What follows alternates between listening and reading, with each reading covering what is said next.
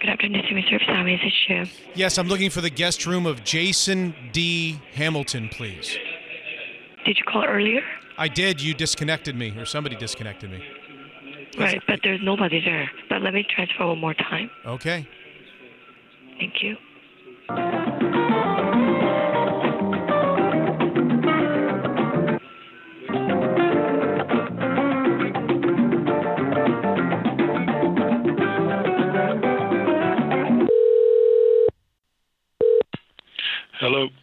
That was some jazzy music that you just interrupted. We were all very, very much entertained by the music on hold. I hope you've got something to add that's going to be more exciting than what I just heard in terms of music.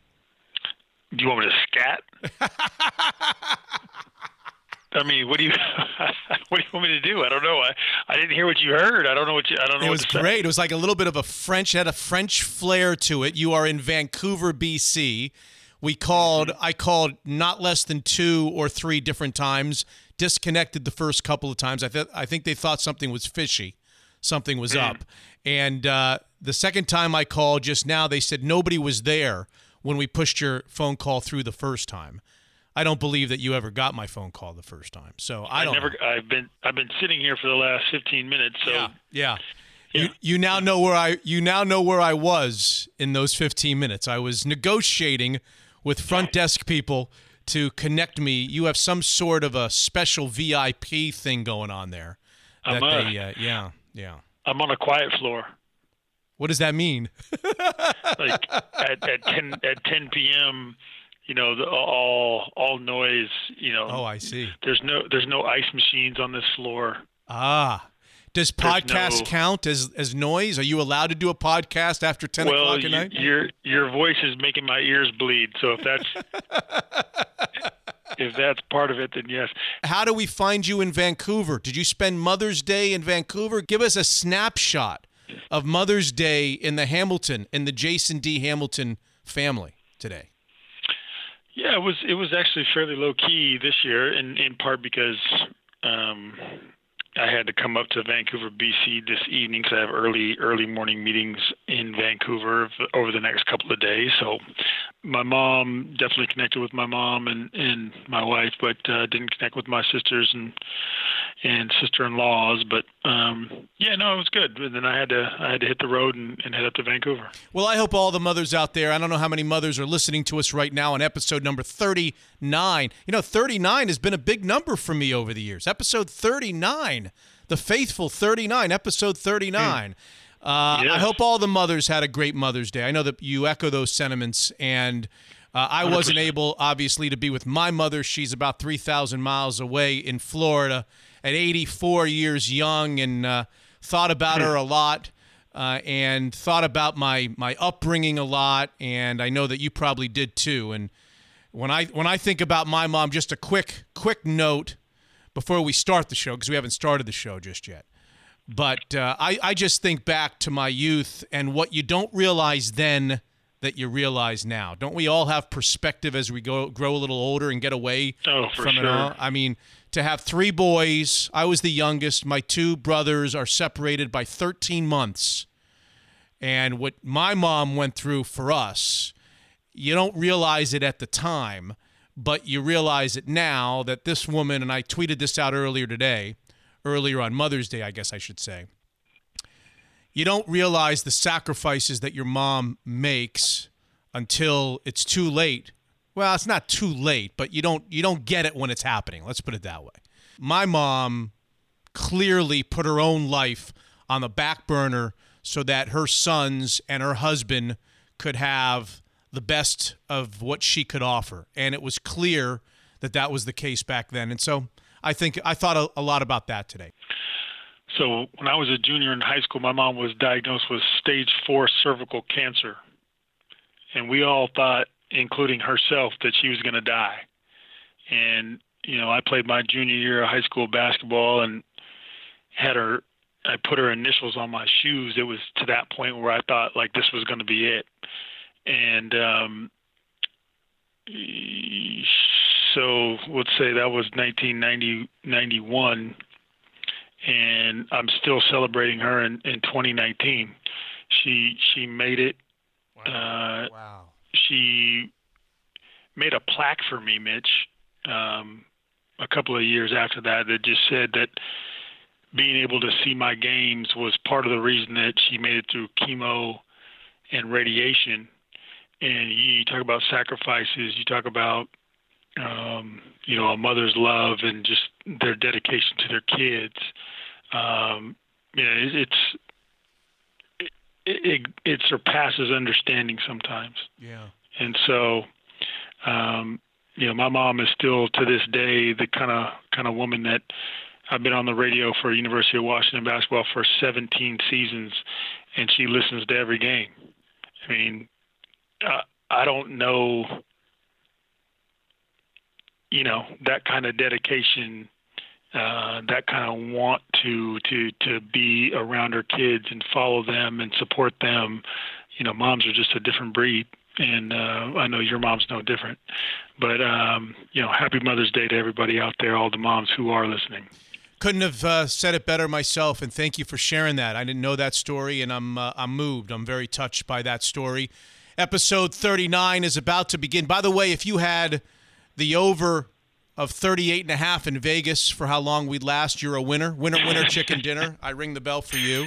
By the Yeah, way, yeah. I was a loser this weekend because I, I put a few pesos on your boy Brooks Koepka going into the final round. He was three shots down. He was in third place, and they were offering five and a half to one odds on him to win in Dallas. Mm. And I thought, geez, he's chasing a couple of no names in the final round. He's a couple of shots back. He's going to go low. He's going to win, and I'm going to win five and a half to one. Didn't win. Didn't work out that way for me, Jay Ham. So I'm a loser in my in my wager this weekend. Uh, I need to get a plug in for the patron shows. 38p was really good. If you're a patron, you heard it. Maybe, maybe you didn't.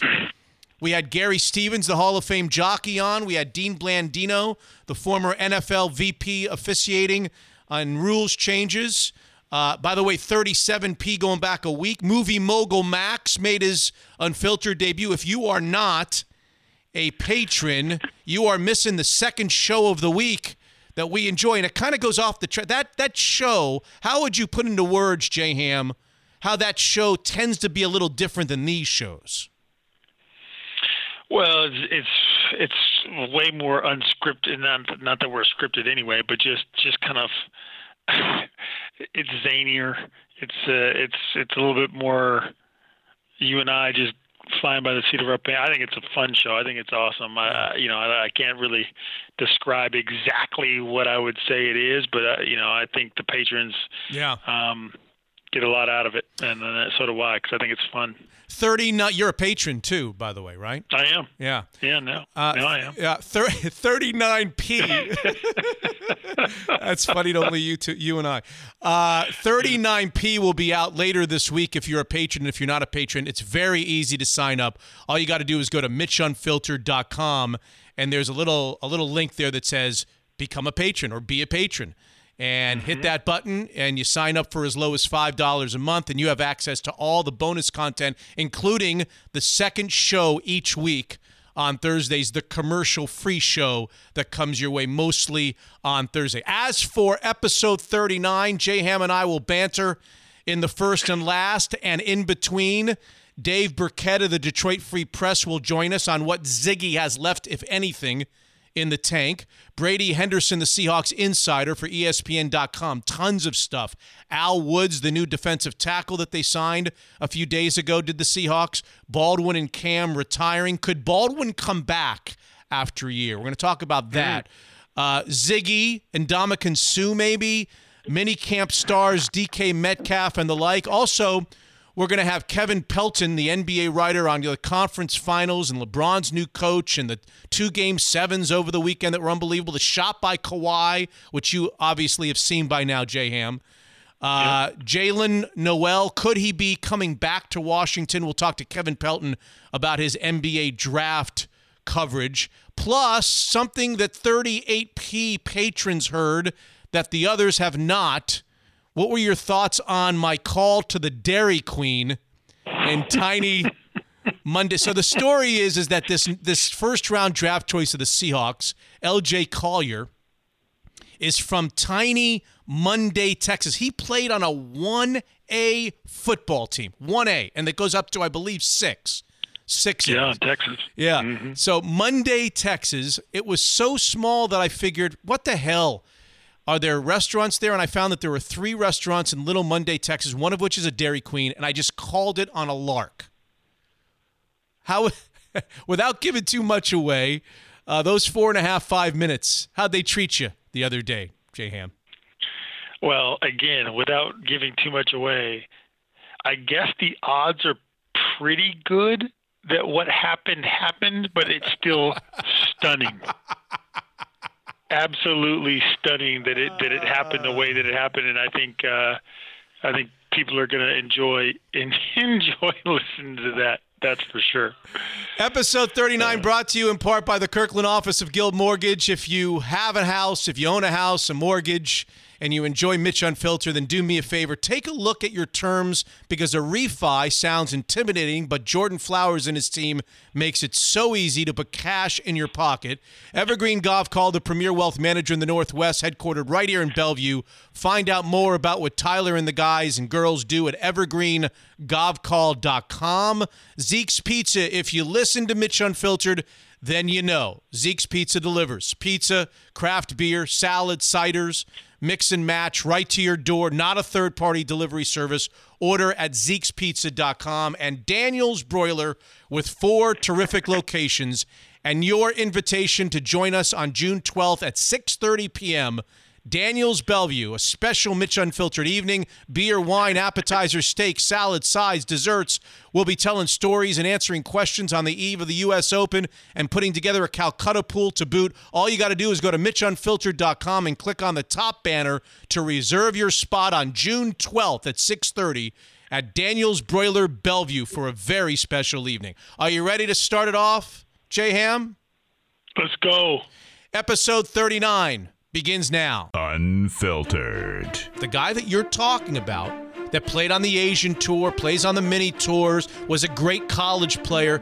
That's a guy who, with a snap of the fingers, could shoot 64 in the fu- in the first round of the Yeah. Byron Nelson Golf Classic and put himself in position to help himself for the next many years to get Yeah. his career jump started. And Tony Romo is a novelty act who's going to shoot close to 80 on both days and miss the cut by 15 or 20 shots. Unfiltered. Yes, is this the Dairy Queen in uh, Munday, Texas? Yes. Tell me about Munday, Texas. I hear that there's a, a former ball player that played at Munday High School that's a Seattle Seahawk named L.J. Collier. You ever heard of him? Yes. Tell me about him. What do you know? I know he's my best friend's cousin. What does a guy like L.J. Collier eat when he comes to Munday, Texas's Dairy Queen? He eats burgers, I think. He eats, how many can a, how many burgers can a guy of that size put away? He eats like burgers. He doesn't eat the vegetables though. No vegetables on the burgers? No. All right. Mitch is unfiltered.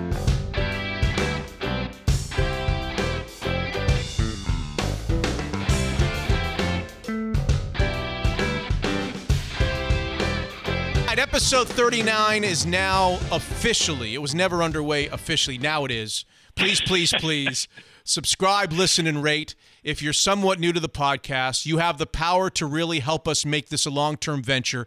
If you'd like to see Mitch Unfiltered prosper and hang around for a while, like I would, maybe start adding some shows more than just the Monday show. We ask you to do us a favor. Click play on all 39 shows, even if you're not listening to the whole show. A click goes a long way on your favorite podcast player, or just go to MitchUnfiltered.com. Okay, some business. J Ham, we always start the shows, the Monday shows, with some business. All right? Mm-hmm. Uh, PGA Championship picks. Are you prepared? This is the last show before we actually start the PGA Championship. Are you prepared to make a pick? Are you going to wait till like the Thursday patron show to make a pick?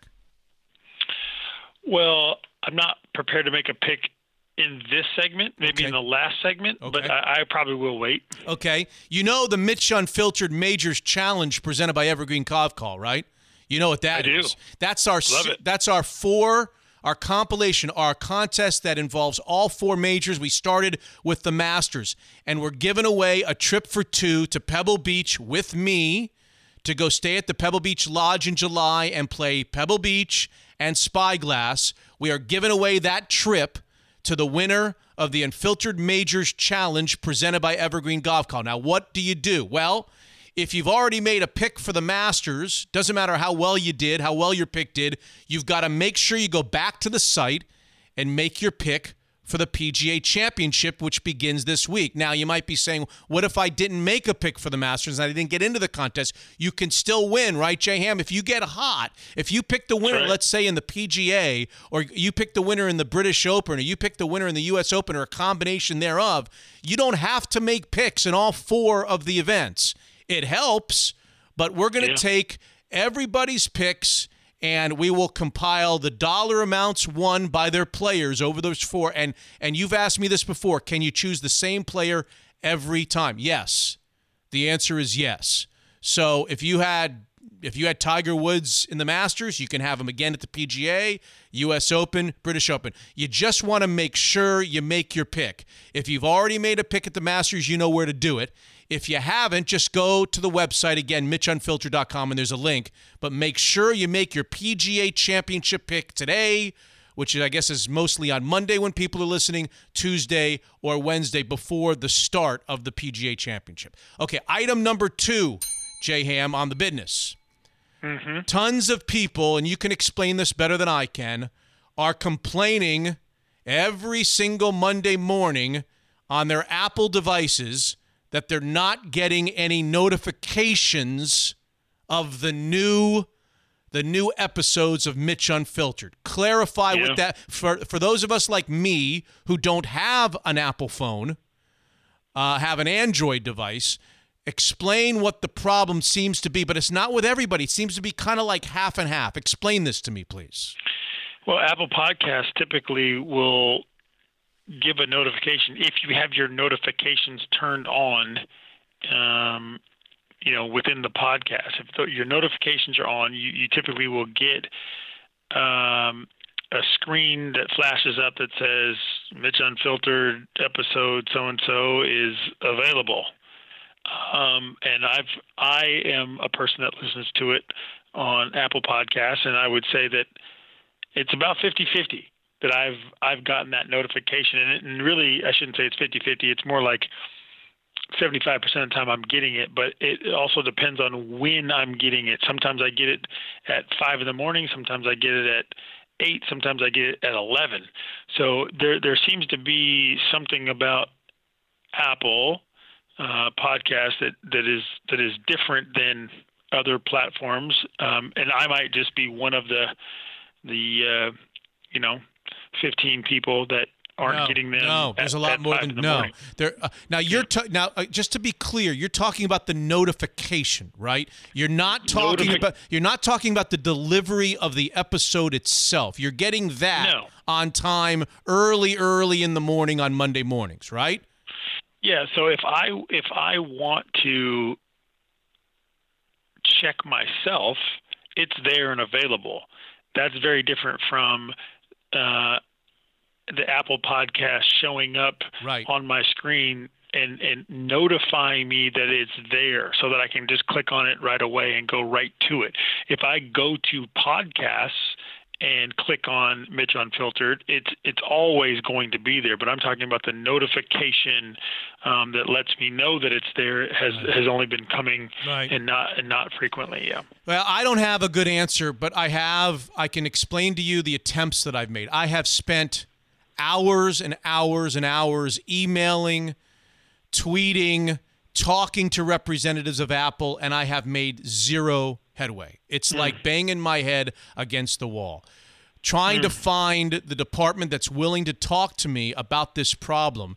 And the best and the best that I've gotten, and I'll say it here on the podcast, is to those of you that are not getting the notifications.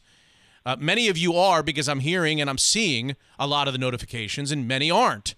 The best that I can say as of the moment is maybe to unsubscribe and then subscribe again.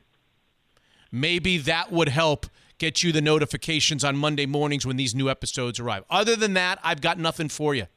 I've got nothing hmm. for you because they're not helping me. And and everybody I talk to or email, they tell me to email, they tell me to send notes. Everybody I send notes to and I talk to, I've talked to senior advisors. I've talked to everybody I can find that is willing to talk to me, and nobody is willing to say to me, "Yeah, you've got the right person," because nobody knows what to do.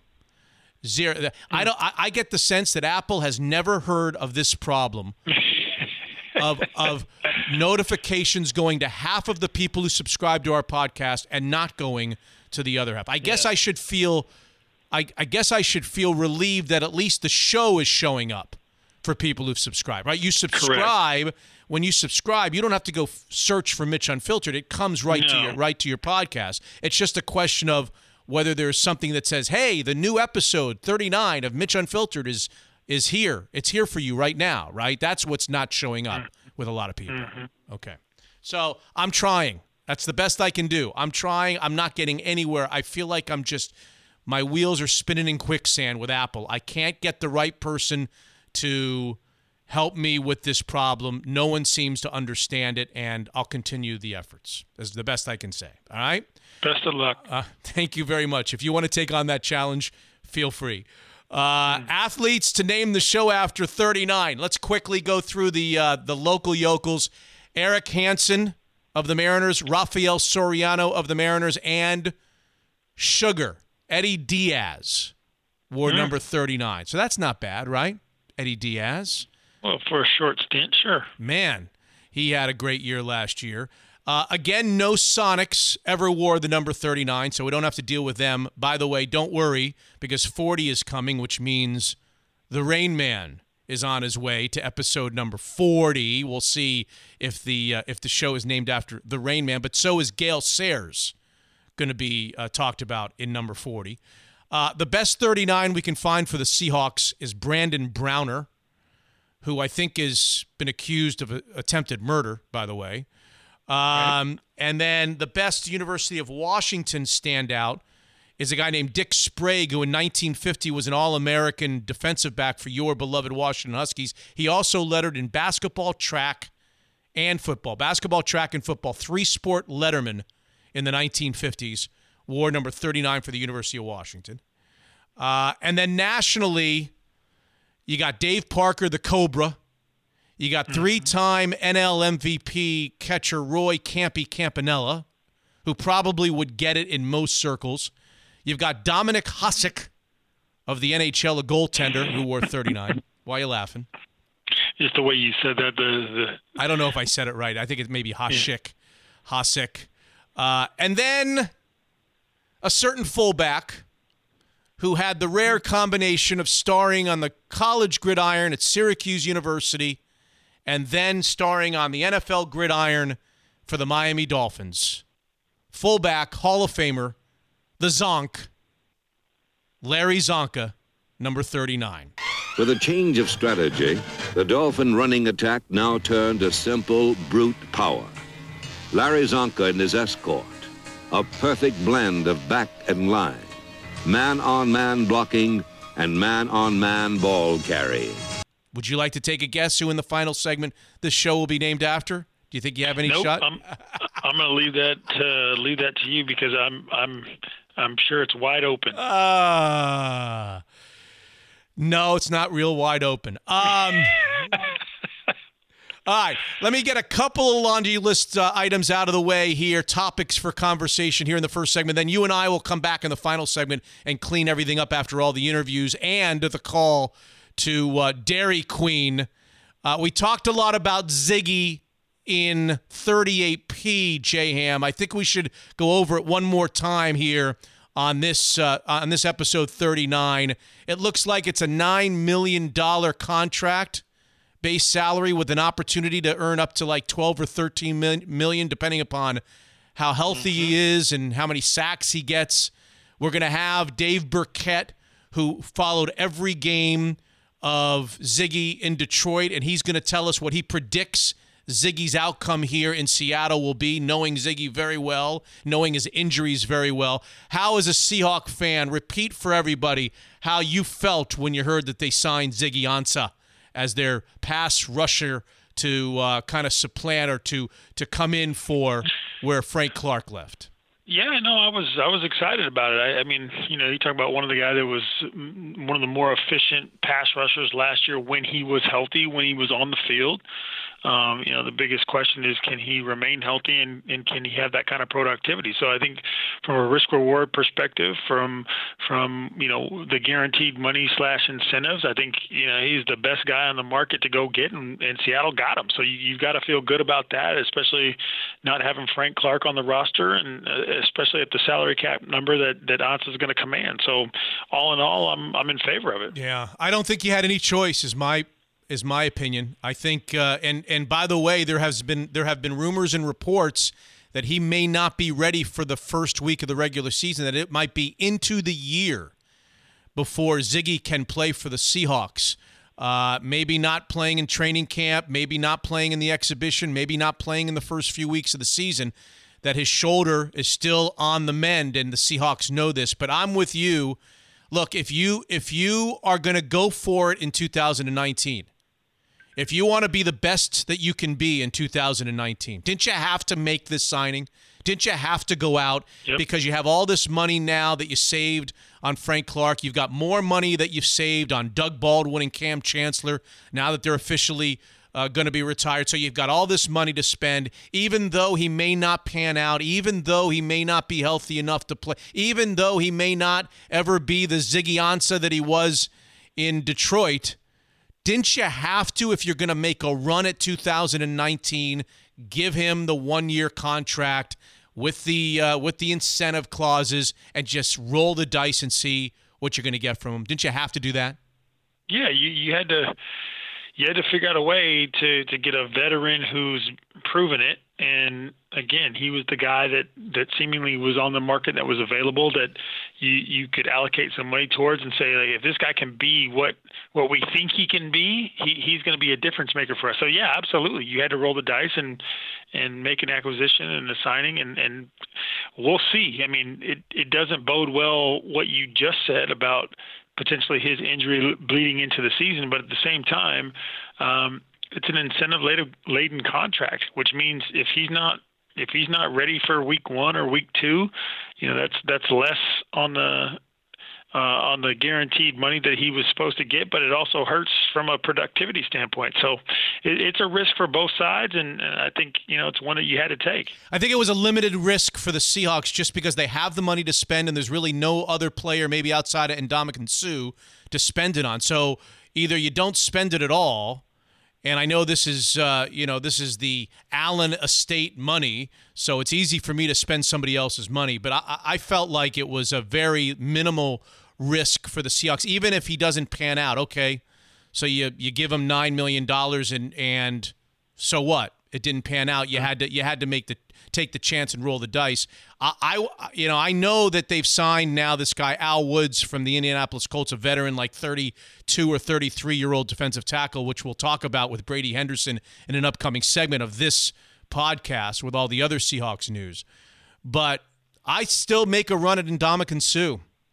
I, they've got a they, they really. St- oh yeah, oh yeah. I, again, I asked the question: if you're just going to save the money. You don't need everybody who thinks that you need the money to sign Bobby Wagner. I don't get that. I don't get the rationale of that thinking. Even if you want to re-sign him now before the, the season starts, which I'm sure they want to, those those long-term deals that you sign with these guys, they actually end up having a cap number that's the equivalent or less than what he would have made at the final year of this contract. That's right. Right. That's right. Especially so, when everything's front loaded with the guaranteed money and all that. That's the, right. The, the, the, signing bonus. Yeah, for right. sure. It's amortized. So so the number, yeah. the salary cap number, even if they give him a whopper of a contract, which he deserves. It's not like you have to use the excess of salary cap dollars that you have right now on Bobby Wagner. So again, I ask the question are you better off just saving the money? It's not like you roll. I guess you can roll over a little bit to next year, but if you've got the money to spend and you are, and, and you're the weakness of your defense is up the middle, and Indama Suh is standing out there and he's willing to do a one-year contract like Ziggy, which you can walk from next year at this time, right? Mm-hmm. I, I, I don't I, I don't understand. Somebody would have to convince me of of a, of a fair explanation of why you wouldn't take a run at Suh, even if he's still only 75% of what he is, I'd rather have 75% of Ndamukong Suh than the money sitting in my pocket underneath the salary cap and not spending it on anybody the rest of the Right. offseason, right? Right, So right, I, yeah. you know, I know they're not going to do it. Uh, you're going to hear Brady Henderson talk a lot about it, but you know he's a Pacific Northwest guy. He's out there. He can be had. He's probably better than most that they have right now, if not everything that they have, is in terms of a run stuffing defensive tackle. I, I don't see what the hesitation is. Anyway, uh, one last thing before we uh, wrap it up. We get all these interviews in and we make our our our call to the Dairy Queen in Munday, Texas. Uh, Doug Baldwin. I'll ask you the question that I asked Brady Henderson for the future segment of this episode 39. Uh, There's something about me that thinks that Doug Baldwin has not played his final down in the National Football League. Hmm. I don't know. I, I just, he seems to me like the type of guy that wants to go out on his own terms. And yeah, he's banged up, and yeah, he can't physically play right now, and yeah, he's coming off of three surgeries. I don't know what his age is. He's not that old. I guess he would be the same age as what Richard Sherman. They came out the same year, right? As He, he was an undrafted free agent. So why why do we close the book on the notion that he sits out the entire year in retirement and his body mends, and then a year from now He's got a little spring in his step. He's much healthier having not played football for a year. That he doesn't say, you know what? I still got some game in me. I can go hmm. sign now wherever. I can go sign and play with Tom Brady if I want in New hmm. England. I can go anywhere. I, I can come back to Seattle and play one more year. And the, I, I, I don't think it's preposterous to think that Doug Baldwin, even though he's supposedly retired, I put the quote mo- marks up. I don't think it's preposterous that Doug Baldwin plays another down in the National Football League. I don't think I'd make it 50 50, but if somebody offered me, let's say, two or three to one on my money, I might take that wager. J Ham. Well, I will tell you, I, I completely disagree. Okay. I um, unless, like you said, there's a miraculous health recovery, and, and I don't, I don't claim to know or profess to know all of the ails that Doug Baldwin has. Uh, I do know that multiple surgeries over the last couple of years is never a good thing when when you're you're an aging NFL player. But that being said, in a lot of situations where guys continue to play, um, it's it's in part because they have nothing else to do, or they haven't accomplished the goals that they set out to accomplish. Doug Baldwin has has won a Super Bowl. Doug Baldwin has played eight years in the NFL and eight or nine years in the NFL, and and he has he has far surpassed what the expectations were for his career. But that being said, Doug Baldwin also has, I think, just as bright or a brighter future Yeah. outside of football Yeah. than 99.9% of football players. And I think that will also dictate how he approaches the next chapter in his life and whether or not, even if he's physically able to come back and be productive and, and you know, catch 60 balls and do whatever, um, that that might not be enough for him to say the allure of uh, of being in the spotlight in a different way, or being an advocate, or being a CEO, or being a whatever is is not more attractive. So I, I actually don't think he'll play again, and I don't think that he he needs to. Um, I'll be really anxious to watch Doug Baldwin for the rest of his life versus in the next one or two years to see what his NFL career is all about. And everybody, including me, agrees with you on that point that he has a lot to give outside of the NFL, and he's more prepared for life after football than everybody else. And I couldn't agree more with you and everybody else who said it. But it seems to me that he's also a competitor and he also probably somewhere in his heart would like to go out on his own terms instead of injury hmm. terms. And hmm. I, and I and I I've said what I've said. I don't need to repeat it. I don't have any information. I've not spoken to Doug. I I could be completely wrong. I remember saying the same thing about Marshawn Lynch, and everybody thought I was crazy on the radio when I kept on saying he's coming back. When the when the shoes are up on the line, he's coming mm-hmm. back. I thought he was going to come back and play for the Patriots a year or two later, but I I was I was convinced when Marshawn Lynch returned. Now I'm not comparing Marshawn Lynch to Doug Baldwin. I I just wonder, you know, right now his body is beaten down. He's a he's a small guy in football terms. He's suffered through a lot of off-season surgeries and he's mending right now. Mm-hmm. And probably he would laugh at the idea of this if he heard us talking about this on the podcast. I just wonder whether he'll be chuckling at the idea a year from now when he's feeling great physically. He's feeling great. Yes, there's a million things that he could do off the field.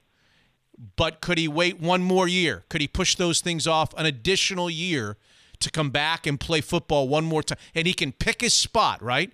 He can pick mm-hmm. wherever he wants to, wherever he thinks he has a shot of being of being valuable and maybe winning a title and playing with a, a, a great quarterback, whether it's Aaron Rodgers or Tom Brady. He can pick his spot a year from now. I just would, in my mind, I have not closed the door to the notion of seeing Doug Baldwin catch a ball in the NBA, in the NFL at some point in the future. Anyway, that's the way I feel about it.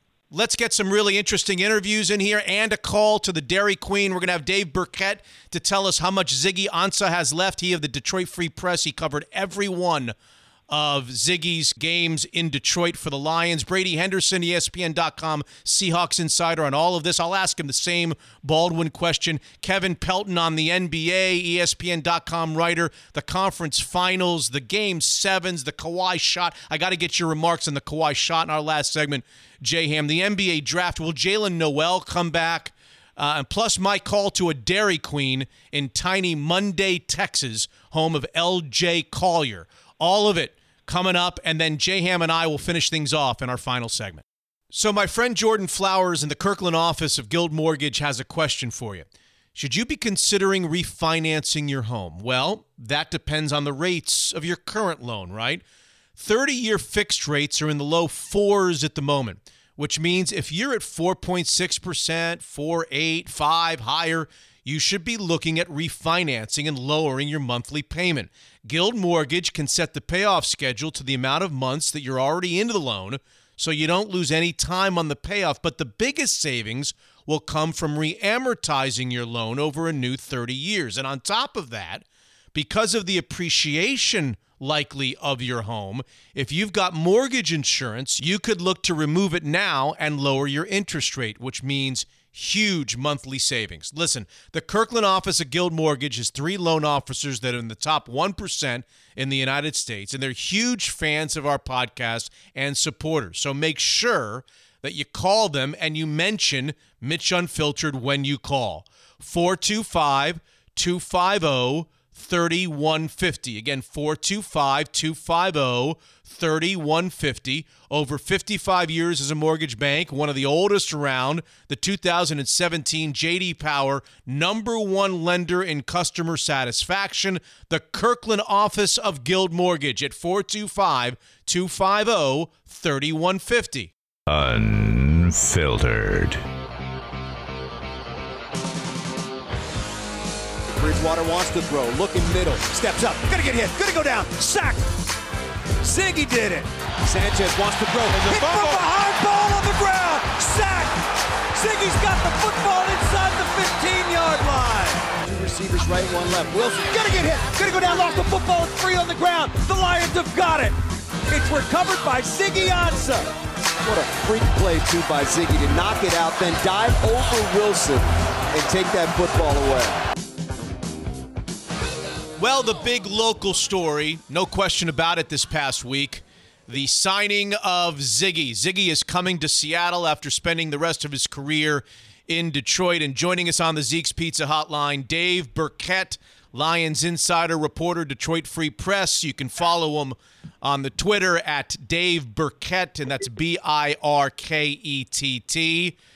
Dave, the YouTube videos, the highlights, Ziggy coming off the edge could make a grown football man blush, but uh, no videos or YouTubes of him standing on the sideline in street clothes or in training rooms getting treatment or at home while the Lions are playing on the road. So there's two sides to this story. Pick it up from here if you wouldn't mind. Yeah, no, you're absolutely right. Very talented player, very talented pass rusher. Uh, came within a half sack of setting the Lions franchise record for, for sacks a few seasons ago, but just has had a lot of trouble staying healthy over the course of his career. I mean, it's been little things from a high ankle sprain to, you know, bigger things like a, a little nagging knee injury, and then last year he missed a, a large chunk of the season with a, you know, with a shoulder injury, tore his labrum, needed surgery on that. So, look, it's a it's a high risk, you know, high reward type signing, I guess, because you don't know exactly when he's going to be back on the field, but if Ziggy Ansah is out there for whether it's 16 games or 12 games or whatever it is, uh, he's he can be an impactful pass rusher when he's on the field. Do you think he's at the point of his career, Dave, where the Seahawks have to be careful how they use him and how much they use him and bringing him in on pass situations, long yarded situations, or do you think once he's healthy, you run him out there and play him on rundowns and pass downs alike? No, I, I think you know what well, what happened with the Lions last year was you know he injured his shoulder in the first week of the the regular season, the first half of the first game. Really, he he missed you know six weeks or so. Tried to come back, and when he came back, the Lions only used him on pass rushing situations, and and that's when he re-aggravated the shoulder. I think, look, uh, it, it, you know, you probably want to make sure that he's there for the stretch run, so you don't want to overuse him early. But the flip side to that is he's only on a one-year contract. So uh, at some point, you're going to want to get everything that you can out of him. So I think you probably start him off slowly, uh, but end of the day, you want him on the field. That's the only way that he can be effective. And so if we're talking about he's he's had a pretty healthy season up until November or December, that's when you let him loose and let him play because he's a really good run defender too when he's out there. Oh, he is. Okay, we're listening to the voice of Dave Birkett, the Lions reporter for the Detroit Free Press at Dave Birkett on Twitter. Uh, you saw Adam Schefter's report, Dave, that it could be at least a month of the season before he's ready to play. So maybe the Seahawks even know this that, you know, they're signing him for the middle to end of the year next year. You know anything about that and how the season ended and his injury situation with the Lions after week 17 last year? Yeah, absolutely. Um, so I reported back this spring that, you know, Ziggy had surgery after the season. Uh, you know, his his team, his camp sort of thought that he'd be back in training camp I know as he was making his rounds to some other teams, um, you know, the, the Ravens, the Bills, there were a handful of teams that he visited, the Saints. Some of those teams thought that it was an injury that would carry into the regular season, you know, that he might not be, he wouldn't be ready for the start of training camp. He might not be ready for the start of the regular season. So everything that Adam reported jives with, with what I know. I know the, the four month mark was sort of the, you know, kind of a, a I guess that's sort of a milestone in in recovery from from labrum injuries, and you know that's I think when he, you know, he went back and took a couple more visits uh, mid-April after he hit that mark. So they, you know, maybe they have a little bit better idea what it's going to be now. Typically six to eight month recovery. Um, I would suspect that, you know, he's, you know, again, you, you probably. Uh, just to to get the most out of him, you don't necessarily need him on the field playing 45 snaps a game in, in week one. Uh, so if if you know it might behoove the team to, to take things slowly with Ziggy, and if that means missing a week or two and ensuring that he can be out there in November December, I think that's probably the best course of action. Maybe even the PUP list to start the season, Dave? Certainly could. I mean, you know, if he's not ready, I, I would expect that he would, you know, start training camp on, on pup at the very least, and then you sort of look at his recovery from there. You know, right, if it's right. going to be a, a two or three week injury, there's no need to to start the season on on pup, but uh, you know, if it's going to be longer than that, yeah, it's, it's best to have him ready for or, or, playing down the stretch, I guess, in some of those big games. So no need to, to carry him on the roster if he's not going to be on the field for, for those first six weeks. And of course, as you know, Dave, we're not just talking about a guy who had a shoulder injury. He had a high ankle sprain a few years ago. He played through a knee injury a couple of years ago. Now there's the shoulder surgery. I read some of the Lions fans' remarks on your Twitter when you suggested that he would get double digit sacks here in Seattle. What would you say? How would you characterize the way Lions fans feel about this uh, formerly, what, fifth overall pick in 13, third overall pick, something like a top five? And uh, fifth overall pick, and I'm standing by that. I, I do think he gets 10 sacks, and you know, look, that's going to be if he plays 12, 13 games, whatever it is. I, I think Ziggy's that good a pass rusher when he's on the field.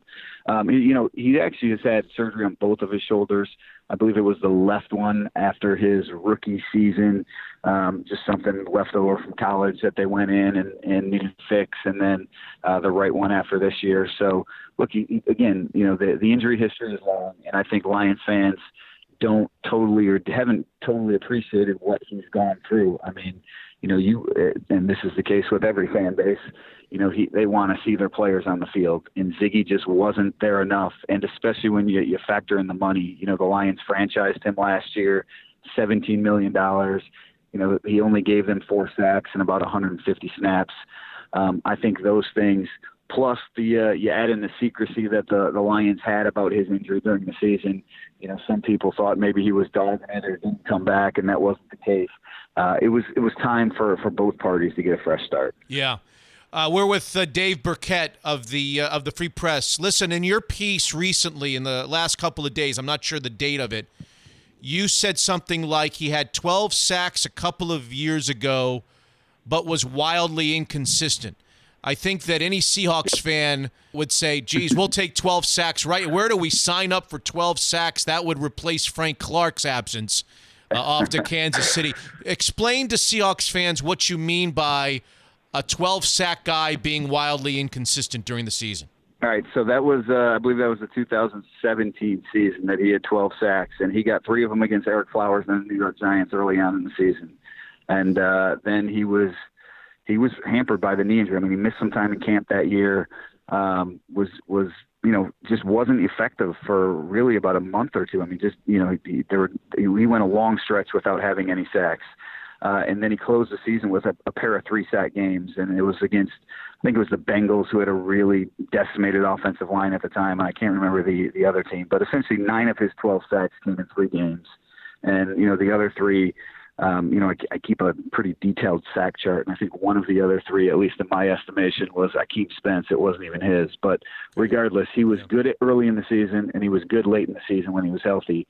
It was just that middle stretch where where he was banged up and, and he couldn't get to the quarterback. Where you know, it, it seemed like, you know, kind of a lost cause when he was on the field. Dave, so, yeah. again, Ziggy's had a lot of injuries. You just need to keep him healthy. Yeah, Dave, one last question about Ziggy, and then we'll wrap up with just a couple of quick hitters about the Lions. Uh, Bob yeah. Quinn was quoted in one of your pieces. It's saying Ziggy's extremely, extremely tough, and I'm proud of him being a Detroit Lion because he, like Matthew Stafford, played through some things that a lot of guys wouldn't, and I appreciate that.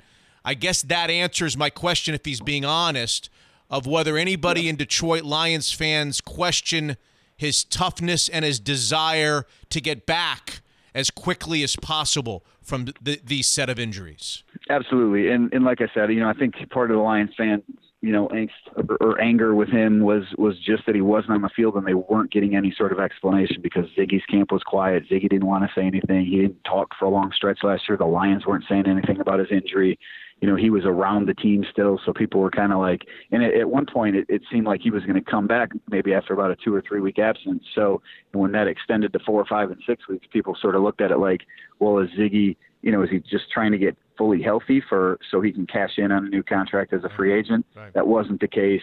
He hurt that shoulder pretty bad, like I said, the first half of week one. So um, clearly, you know, he's been through a lot in his career. I think uh, you know, he's made a lot of money, but I do think, you know, he wants to be out there and he wants to be rushing the passer and getting sacked. If it compares to the success that Cliff Avril had after leaving the Lions as a defensive end and coming here to Seattle, I think Seahawks fans would be really, really appreciative. Before you run, Dave, how's Matthew Stafford's wife doing? You know, Matthew still hasn't spoken publicly about it. All we really have to go on this are the updates that she's provided on, on Instagram, and, and at least by the looks of it, things to be pro- seem seem to be progressing well. She's at home now. She went back to the hospital for a brief period, but she's posting regular updates with her and her kids. Um, things to be going seem to be going well there. Long recovery still ahead, but uh, all signs point to a, a, full recovery from Kelly Stafford. And finally, how the Lions do this offseason, or how they doing this offseason in, in the draft? I saw where they picked the tight end out of Iowa and they passed on the defensive lineman out of Houston who can uh, rush the passer. Any skepticism amongst Lions fans over that decision? Well, they uh, they certainly remember the Eric Ebron being drafted over Aaron Donald decision by the Lions Oh. a few years back, and, and they equate that with the same thing. They're sort of hoping that this isn't the same case. But look, I'll tell you, I think the Lions, you know, they had a number of big holes coming into the, the season. They signed Justin Coleman, who you know well, obviously, Yep. to be their nickel cornerback. That filled one hole. They gave big money to Trey Flowers in free agency, and, and obviously they spent a top eight pick on, on T.J. Hockenson, the best tight end in the draft. So I think they they filled their their biggest needs. Uh, but I'm not sure that any of those guys is is really going to put them over the top. Um, as I still look at the division, they they still look like the fourth place team in the NFC North for me. I think it's you know there's some upside there, um, especially if Stafford comes back, has a little bit of a bounce back year with Darrell Bevell as, as his coordinator. But uh, but I still think you know the Bears, uh, the Packers, and, and probably even the Vikings are a better team than the Lions right now. Oh, Darrell Bevell shines in Detroit. Dave, you've been uh, you've been good at what you do for a long time. Lions reporter Dave Birkett of the Detroit Free Press at Dave Birkett. That's B I R K E T T. If you'd like to follow him on Twitter, you were really kind to me over the years on the radio show, and I really do appreciate you spending some time with me on our new podcast, Mitch Unfiltered. Thanks so very much. Yep, happy to do it. We'll uh, we'll talk to you again soon. Man, interesting words from Dave, Dave Birkett of the Detroit Free Press, who's predicting that Ziggy goes for double digit sacks if he plays 12 games or more. That's a big if. But where do I sign up for double digit sacks right now as a Seahawks fan who's obsessed with the pass rush? So you keep hearing me reference Evergreen Gavekal on the podcast, right? Including the patron shows on Thursdays. Unfiltered Madness presented by Evergreen Gavekal. Win three great trips or Unfiltered Majors Challenge. Get your picks in for the PGA Championship this week because you can go to Pebble Beach thanks to Evergreen Gavekal. Well, who the heck are these guys? Well, let me tell you. The premier wealth manager in the Northwest, and they happen to go way beyond the Northwest.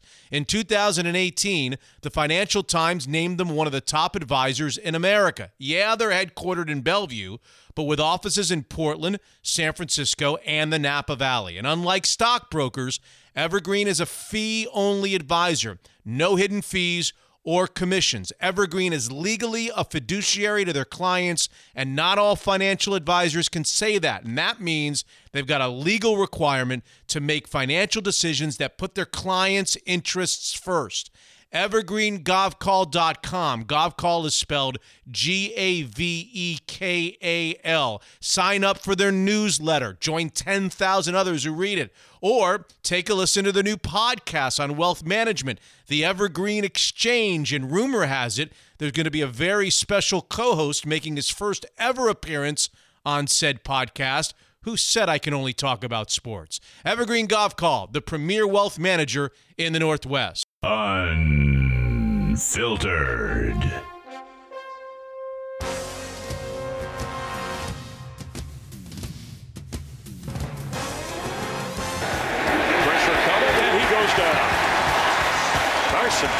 Sacked in the arms of Al Woods.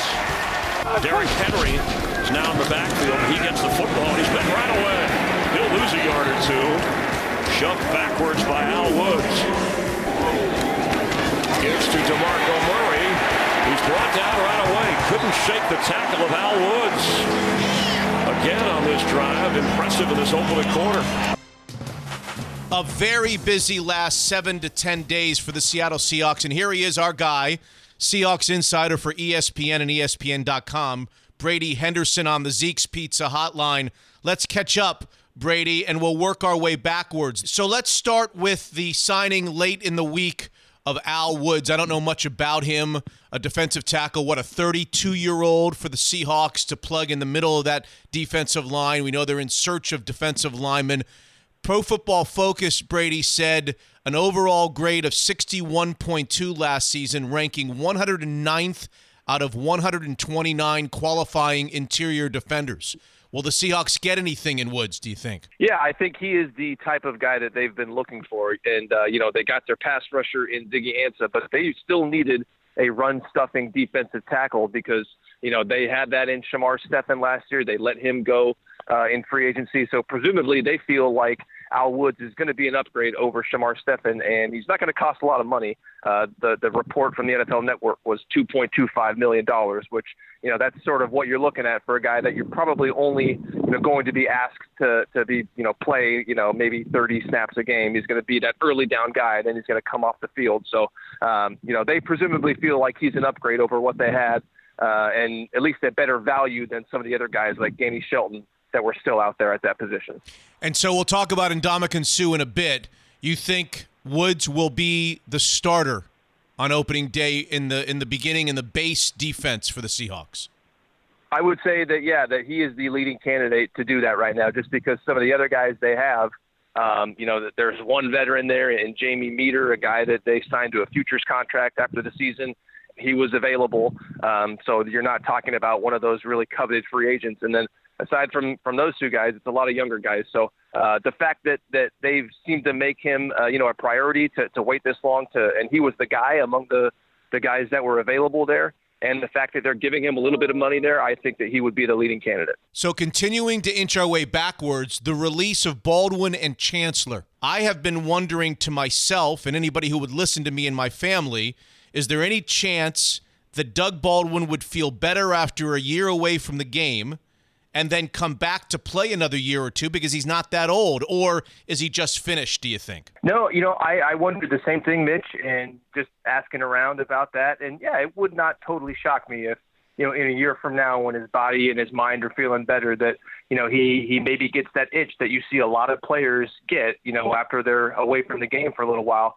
Um, you know, on one hand, Baldwin, as we've come to know him, um, he is a guy that I really don't think, like a lot of football players, really, you know, wraps his entire identity around being an NFL player. At least not recently. You know, he's a newlywed guy. I believe he he and his wife have their first child on the way. Uh, we know he is very heavily involved in all of the social justice, you know, initiatives and things like that. So, you know, if there is any guy who is equipped to handle life after football, I would think that it's Doug Baldwin. But at the same time, what else do we know about Doug? He is one of the most competitive guys that uh, I think the Seahawks have had during this Pete Carroll, John Schneider era. And you also wonder if there's any guy who might get that itch to, to you know, to, to lace him up again. It might be Doug Baldwin. So um, for now, I think just the fact that he endured so many injuries, his, his, you know, his body is really physically compromised. I think it really messed with his head too. Everything he went through. So um, definitely think that he needs, at the very least, this year off. And you know, we'll see down the road. Well, let's play this out for a second. Let's say he does come to the realization that, hey, I feel better. I'm not that old. Life after football could begin in a year or two. Well, now he's an unrestricted free agent.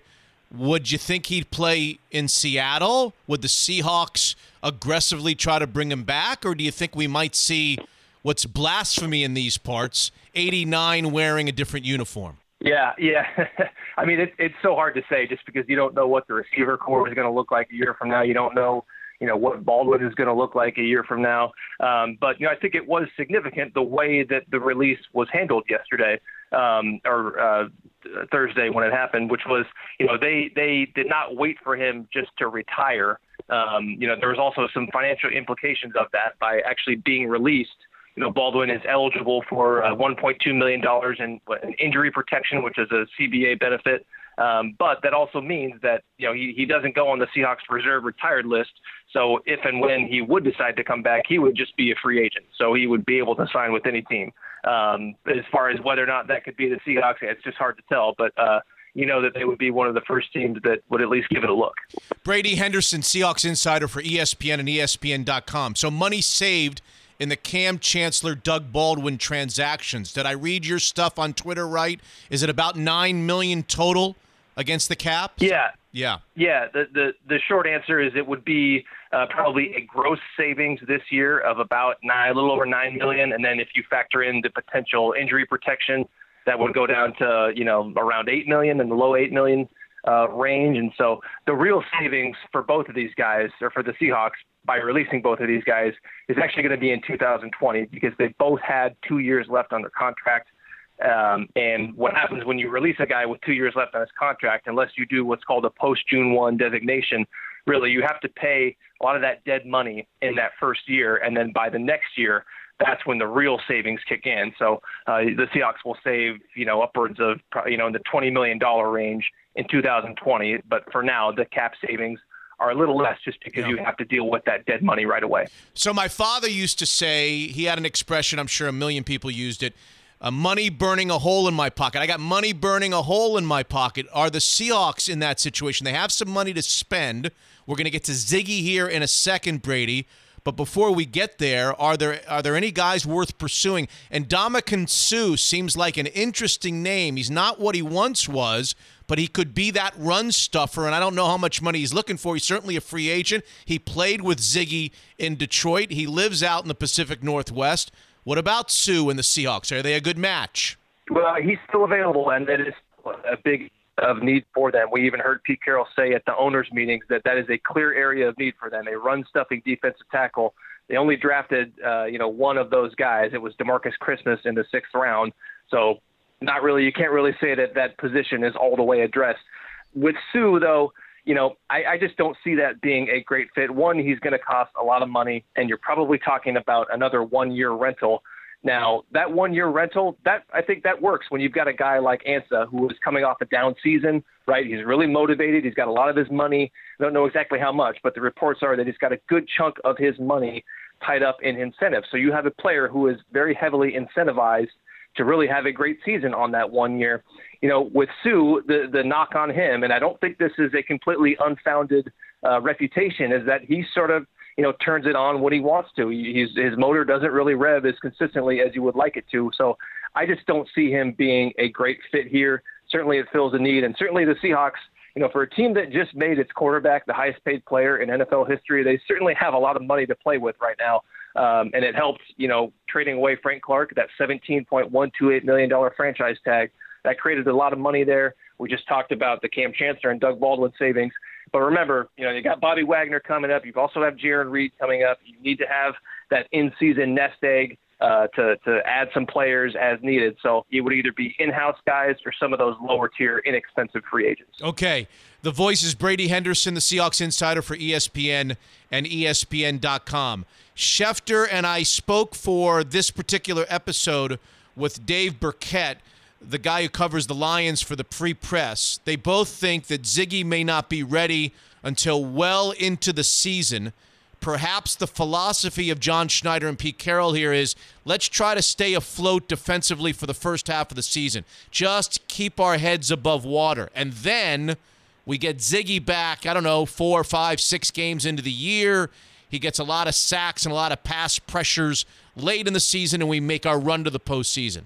Or do you think he lines it up in training camp and he's ready for week one? Well, you know, my understanding, the, the report from Schefter was that I think the way he worded it was that some teams around the league feel like Ansah may not be ready by week one. You know, I, I think the Seahawks feel like he will be, or at least they think there's a good chance he will be, at least according to the people I've spoken to there. Um, but again, you know, we're talking about a major injury that required a major surgery. So there are never any real guarantees. Um, so and there's a lot of time between now and then. But but I, I don't think the Seahawks believe necessarily that it's going to be well into the season like maybe some other teams believe. Okay. Uh, mini camp. Let's go backwards some more. Let's rewind it some more. You were out there. You saw a lot of the draft choices of the Seattle Seahawks. Everybody's wondering What's LJ Collier all about? And what about some of these other guys? The wide receiver, obviously, the fast and big wide receiver out of Ole Miss, Metcalf. So, what did it look like to you out there? Yeah, I mean, I, I would say that, you know, DK Metcalf, that was probably uh, one of the more impressive sort of rookie mini camp performances that I've seen, you know, really? in covering the Seahawks and and certainly Russell Wilson in 2012, that was the the sort of gold standard there when he jumped in and really inserted himself right into that competition. Um, you know, Christine Michael really looked good in 2013. really, that that setting is set up for skill guys like that, right? Because you're just not going to really see a whole lot out of an offensive lineman or a defensive lineman because they're not in pads, they're not hitting, it's not full contact, it's not really full speed, but you are going to see a big wide receiver uh, run down the field and really show off the, the speed and the hands that he has. And that's exactly what DK Metcalf did. I mean, he looked every bit as big, every bit as fast as advertised. And, you know, again, you're not seeing the defensive backs make plays on the ball. So what what happened is you'd see a, a guy run with the receiver down the field and then basically let up right when the ball arrives. But you can still feel the speed and you can see DK Metcalf go up and, and, and high point balls like that. So um, I would say that that was, you know, he looked as good as, as a guy could look in that setting. The real test for him is going to be, of course, when you get veteran DBs in there, you get, you know, the actual quarterback, Russell Wilson, in there. You start asking DK Metcalf to do a little bit more in terms of his route running. Uh, but that was as good of a start as you could have imagined. How about some of the other guys? Or is it just too hard to tell in that situation what a defensive lineman looks? I mean, Collier is the guy that they need, maybe even more than Metcalf. Collier is the guy that they need to be an enforcer and a productive player right out of the gate just because of the loss of Frank Clark and the question marks around Ziggy's availability at the beginning of the season. Any way to know? When will we know whether Collier's got what it takes and he truly is a lot like Michael Bennett, like they say? It's just so hard to see. You know, you can tell the size, right? We we we uh, you know had him in a press conference after I think the first day of rookie minicamp, and I snapped a photo of him just to to give people the the idea of what this guy looks like in pads, and he very much looks like exactly what the Seahawks look for in that five technique defensive end, which is the bigger of the two defensive ends, usually plays on the strong side. So you have to have a big body there, a big stout body. And he very much looks like that. And you saw him go through some of the bag work and the scouting term, uh, you know, the popular scouting term is heavy hands. You know, when a guy is just a big, powerful guy that can move people, um, and you certainly he certainly looks the part of that. You just saw him, you know, they've got those little dummy bags set up, and you see the guy swipe at it and just make it look like it weighs nothing. So that's LJ Collier. Um, but again, I think you know it, it's gonna you're gonna have to see you know check with me on July 31st Yeah, or whatever yeah. the first day of training camp is when those guys really start going and they get the pads on and all that. And so before we move on, Brady, I'm wondering as a man who's always been accused of being obsessed with the pass rush, and this may be a little early to ask you this question because there's a lot of months to go, and we don't know whether Ziggy's going to be healthy opening day, and we don't know about LJ Collier, whether he's going to move inside on passing situations or stay outside. I'm just wondering aloud here, and play with me if you would. It's a it's a third and long in a critical situation in game one, a critical critical, and they've got to have their their best pass rushing front four team out there. If Pete Carroll had his druthers, who would be where on that defensive line when we need to come up with a big stop on third and long? Well, you'd go Ansah, I think, and and you know, I, who knows where he's going to be and also when he's going to be ready. But you know, they really like Frank Clark rushing off that right edge for the last few seasons. So I think you put Ansah as long as he's available, you put him off that right edge. And then on the other side, you know, Cassius Marsh is, was really before they added Ansah, he was their most accomplished pass rusher. So as it stands now, he would be that guy on the other edge. LJ Collier, he would probably slide inside. Uh, you know, for, for all the, the comparisons that we've heard about the Michael Bennett role, it's really not just the fact that he is that five technique in base situations. It's also the fact that they think that he can move inside in passing situations like Bennett did for so many years.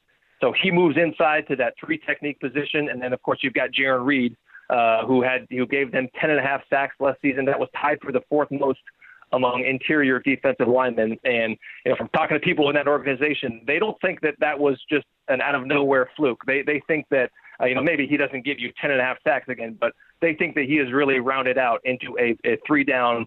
You know, run stuffer and pass rusher. So those would be the four guys right now, assuming Ansah is healthy. When you think about some of these rookies, I think you and I discussed this in your last visit, Brady. When you think of some of these rookies, some of these linebackers that they got in the middle and late rounds, including the kid out of Washington and Utah, there's some safeties. One is out of the Pac 12 at Oregon. It almost strikes you. Now, maybe you could say this at any camp, at any mini camp about any team that has a number of draft choices, but it really does hit me that their special teams coverage squads could be really good with the addition of some of these great tacklers from college and and go-getters getting on some of those teams. Yeah, and I, I think that was uh, one of the things that they were most excited about coming out of that draft is the impact that that could have on their special teams. And you know, we, we think back last year and we think that Michael Dickson, you know, we just look at the fact that he had this All-Pro rookie season as a punter and he was great and you know pinning guys deep. But really, aside from that, they were kind of a lousy special teams unit. You know, Sebastian Janikowski was up and down. You know, the coverage units. Uh, we saw them. I think they allowed a touchdown and just a lot of a lot of big returns that you during their better years you didn't really see that. Um, and so yeah, I think Jason Myers is is at least on paper going to help them there. You know, the kickers are very volatile, and Yeah. you know they're catching a guy on you know who's coming off a Pro Bowl season, and you don't know, you never know if if the volatility is going to bring him, if maybe the Pro Bowl season means not as good of a season this year. Uh, but you're at least getting a guy with that type of ability, and then the coverage guys. You know, I think they were really excited about uh, Cody Barton and Ben Burr-Kirven in particular, and, and also Marquise Blair. But uh, I think those were the two guys that they mentioned being really excited about in terms of how they can help on those special teams. And, and there is a, lo- a long ways to go there. I looked this up yesterday. Uh, it was, I think, 24th in Football Outsiders uh, special teams DVOA. They were 20th the year before. So really, there, there's kind of nowhere to go from up there. And I think that, that the additions they made, feel like that's going to help them get there. Okay, so Brady, before you leave us, Brady Henderson, ESPN, ESPN.com insider for the Seahawks. Follow him on Twitter. What's the next storyline? You're always, I know that you are always waiting for the next thing. We've gotten out of the way now the Baldwin Kam Chancellor news. What do you think the next, I don't want to say substantial, but the next, next piece of news about the Seahawks is coming up and when?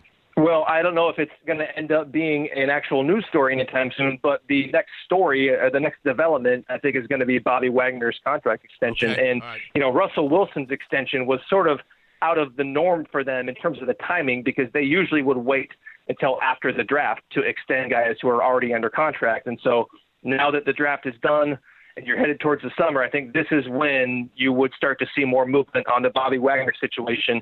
And I've made this point before, and I, I will continue making it. I don't think that this is going to be as simple as people might assume it to be. When you look at, okay, it's your all pro middle linebacker, he's 29 years old, he is the heart of that defense right now and has been, uh, you know, for a while now. He's one of the best defenders in the game. You would think that it might be, you know, pretty simple, but you've got the C.J. Mosley contract, which really blew the market for inside linebackers completely out of the water, and you've got the fact that Wagner is representing himself, and that can get that can make negotiations very tricky. So. Um, that is that is the next step here, and, and again, it's just not going to be as simple, I don't think, as, as people would assume. Brady Henderson, ESPN, ESPN.com, just does a fantastic job being up on the Seahawks minute by minute, hour by hour, day by day. Thank you, Brady. Thanks for being back on the podcast. Yeah, you bet, Mitch. Thanks for having me. There he is, the Seahawks insider for ESPN and ESPN.com, Brady Henderson, back on the show. And he believes, like I do, that it's not all in all far fetched that we could see Doug Baldwin play again in a year's time in the National Football League. Would it be for the Seahawks if he decided to come back for another year or two after feeling healthier? And Brady Henderson has agreed to be a regular contributor to Mitch Unfiltered come the start of training camp all the way through the Super Bowl. So I'm really excited for that. Ever found yourself looking for a spot to have great pizza, a nice selection of craft beer, a comfortable place to watch maybe an NBA playoff game or your favorite Major League Baseball team? And here's another question for you.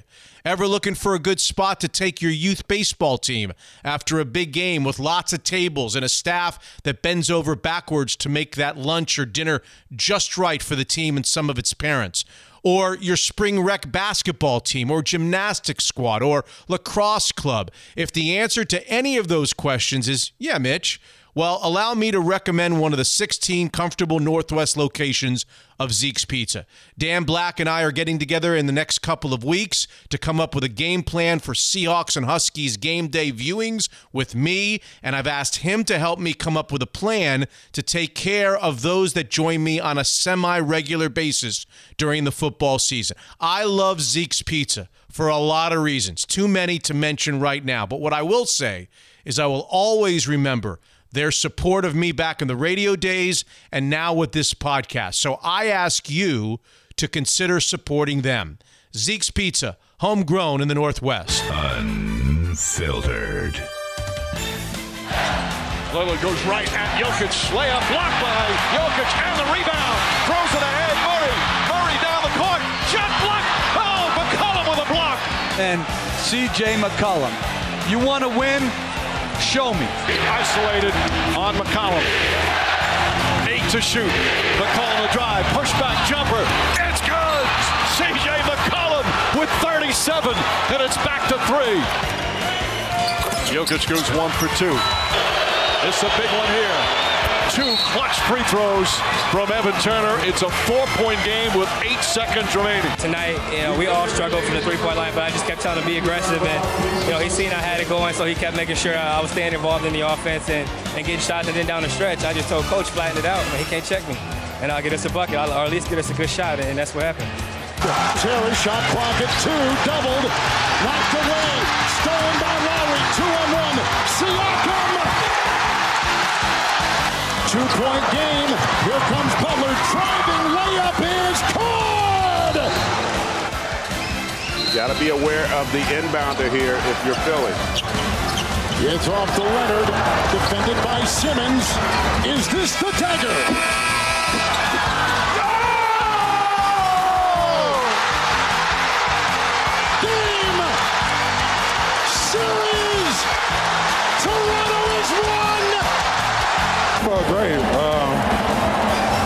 Just telling them we work on that every day. Just driving baseline. I said if I missed, I missed the last one short, so I just wanted to put it up in the air and uh, got the shooter's bounce. Let's get our buddy in here on the Zeke's Pizza Hotline, Kevin Pelton of ESPN, ESPN.com NBA writer. Very busy, Kevin, with the podcast and the NBA draft, and we had a couple of uh, NBA Game Sevens over the weekend. How about that finish? How about Kawhi's bouncing jumper as he's fading away from the corner to send the Toronto Raptors into the uh, Eastern Conference Championship Series. Yeah, I mean that was an incredible day of basketball. Not quite the same finish in Portland, Denver, but uh, a game that was played on a knife's edge the whole way, much like that Toronto Philadelphia game was. And yeah, the, the tweet I sent after the uh, the Kawhi shot was, you know, can you remember a game-winning shot that actually went through the basket longer after the buzzer sounded because you know he yeah. he released it almost right at the buzzer. It's a high arcing shot from the corner from three, and then it sits on the rim three or four times. I was watching it with my brother and my mom as uh, we were celebrating Mother's Day, and we thought, you know, okay, overtime, and then wait a second, wait a second. No, Raptors win. As I watched that ball go through and I saw the highlight, as a guy who's a Clippers fan and hopes that Kawhi Leonard ends up on the Clippers after this offseason, I wondered to myself, do these types of moments – screw the whole thing up for the Clippers and everybody else? Does this make him kind of a uh, a better shot to return to Toronto after the offseason's over? I mean, nobody knows how to read Kawhi Leonard. You know, even in the moment, he was so matter of fact in the post-game interview, as you've come to expect from Kawhi Leonard. But it, it certainly doesn't help. I'm sure that Steve Ballmer wasn't excited to to see that shot go in. It would be a lot uh, a lot easier sales pitch to him if the Raptors had in fact gone out in the second round here. So, what do you think? Toronto, legitimate shot, right, against Milwaukee. Milwaukee's kind of a, a new kid on the block, at least in the Eastern Conference final. You give Toronto a, a good puncher's chance, more than a puncher's chance? I do. I mean, I think Milwaukee is the clear favorite. They were the better team over the course of the regular season. You know, I like the Raptors more coming into the season. Thought they had the, the best roster on paper in the Eastern Conference, even ahead of Boston, who so many people liked going into the year. But you know what Milwaukee has done over the course of the year has really been incredible, and, and they responded to a test from the Celtics in the second round and and handled their business after losing Game One of that series. Yeah. Uh, the Raptors, you know, every series is a new matchup, and, and things will be different in, in this round. They won't have to face the same kind of length on the perimeter that Philadelphia threw at them, but uh, you know, this series did expose uh, some of the, the the cracks in Toronto's you know depth behind Kawhi Leonard. Uh, you know, particularly just the willingness of guys like Kyle Lowry and Marc Gasol to be a big part of the offense, and you know they they're going to need that and more in this series against Milwaukee because you know the Bucks have been terrific all season. All right, local guy Kevin Pelton, who writes for ESPN, ESPN.com, NBA writer, also has his Pelton cast, the fabulous Pelton cast, and we're going to talk to him about some stuff on the NBA draft and maybe Jaylen Nowell, But let me ask it to you this way certainly Toronto's got a better shot going into the series to beat Milwaukee than, let's say, Portland does to beat Golden State. But what if I told you that Kevin Durant was not going to play in the entire Western Conference final? It was Golden State, Golden State without KD versus Portland, or Toronto versus Milwaukee, full strength, full strength. Who do you choose? I would still take Toronto. I mean, you you go back to uh, the the 2000 you know 15 matchup or 2016 matchup between these two teams where Golden State beat Portland 4-1 in the second round. Uh, you know, obviously that wasn't as good a Blazers team as this one is now, and certainly not as experienced their first time in that setting. But you know, they handled them pretty comfortably before signing Durant, and that was a series where you'll recall that Steph Curry missed the first three games of it Right, with the uh, right, right. the injury that he had suffered, uh, the MCL injury that he had suffered in the first round against Houston in that one. So they they still were up two one before Curry returned and had the huge overtime to uh, get the game four win in Portland en route to the four one victory. So you know, it, and then the way the Warriors handled Houston at the end of that series without Durant, very impressive stuff for them.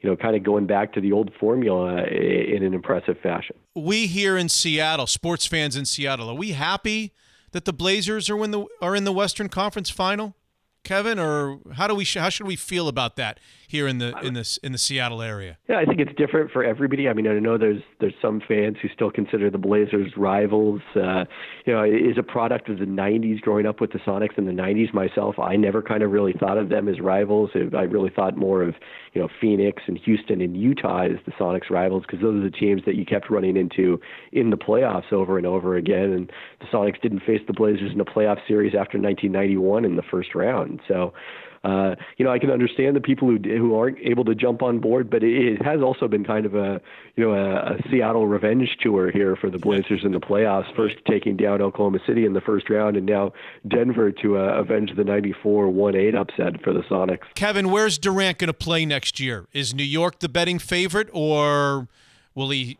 He won't. He's not going to stay in Golden State. We know that, right? He's leaving Golden State to go somewhere else. Where might he land besides New York? Clippers? I, I'd be surprised if he went anywhere besides New York. The, the you know, there's just so much smoke there that there seems to be a, a significant amount of fire. But you know, one of the interesting things is that you know, kind of the the winds that are blowing within the league and the scuttle that's out there has seemed a little bit less certain that he's leaving. You know, the last few weeks, and uh, you know, it, it, it'll be interesting. Now, I, I think if you know the Warriors get a lot of credit if uh, you know they continue to play well in his absence, that that might not help their chances of re-signing him.